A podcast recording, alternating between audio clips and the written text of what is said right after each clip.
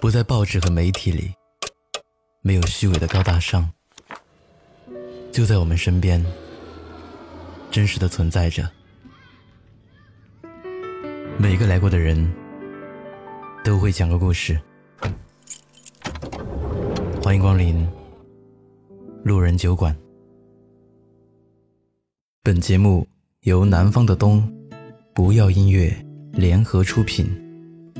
你好，我是程东，我在不要音乐 APP 等你来听我的故事。本期故事。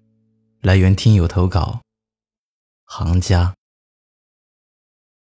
如果你也想在路人酒馆分享故事，可以关注我的微信公众号“南方的冬”。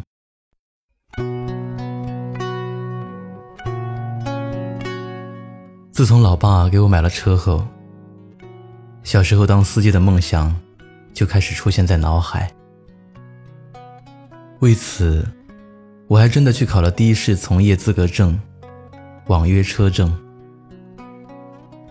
最后的最后，的士没有开过，倒是开着自己的车穿街走巷。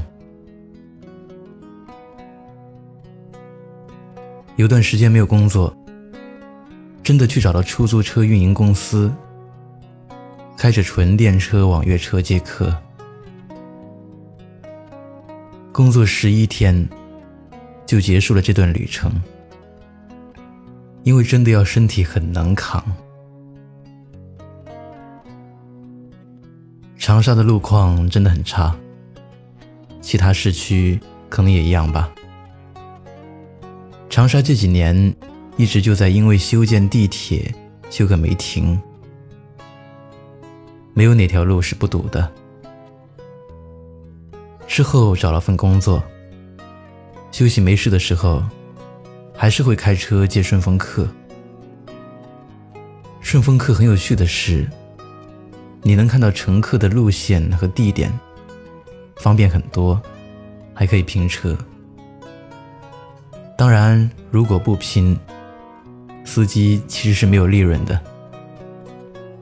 价格纯粹只能补贴油费。当下油价涨得太多，开车利润真的不高。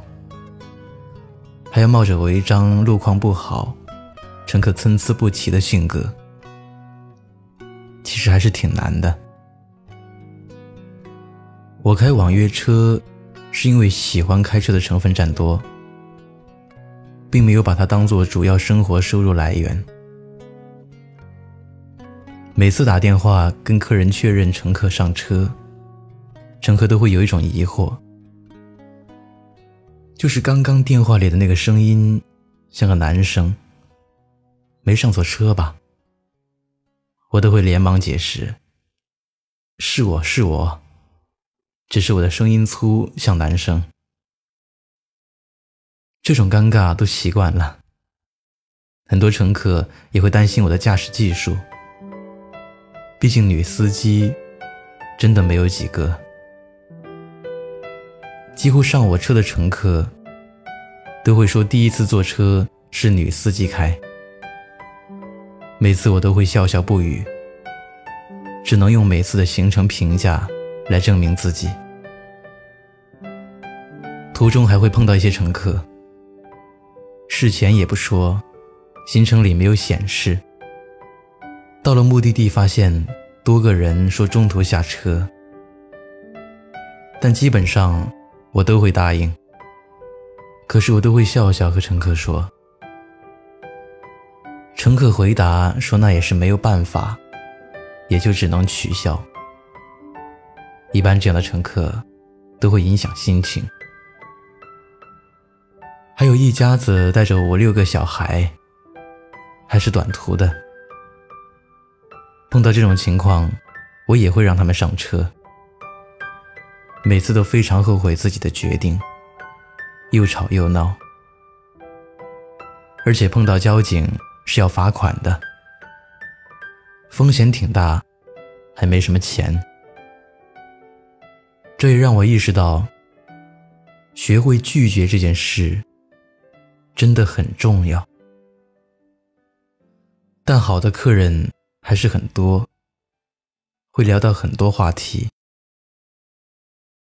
但基本上，乘客不找我说话，我也一般不会聊天。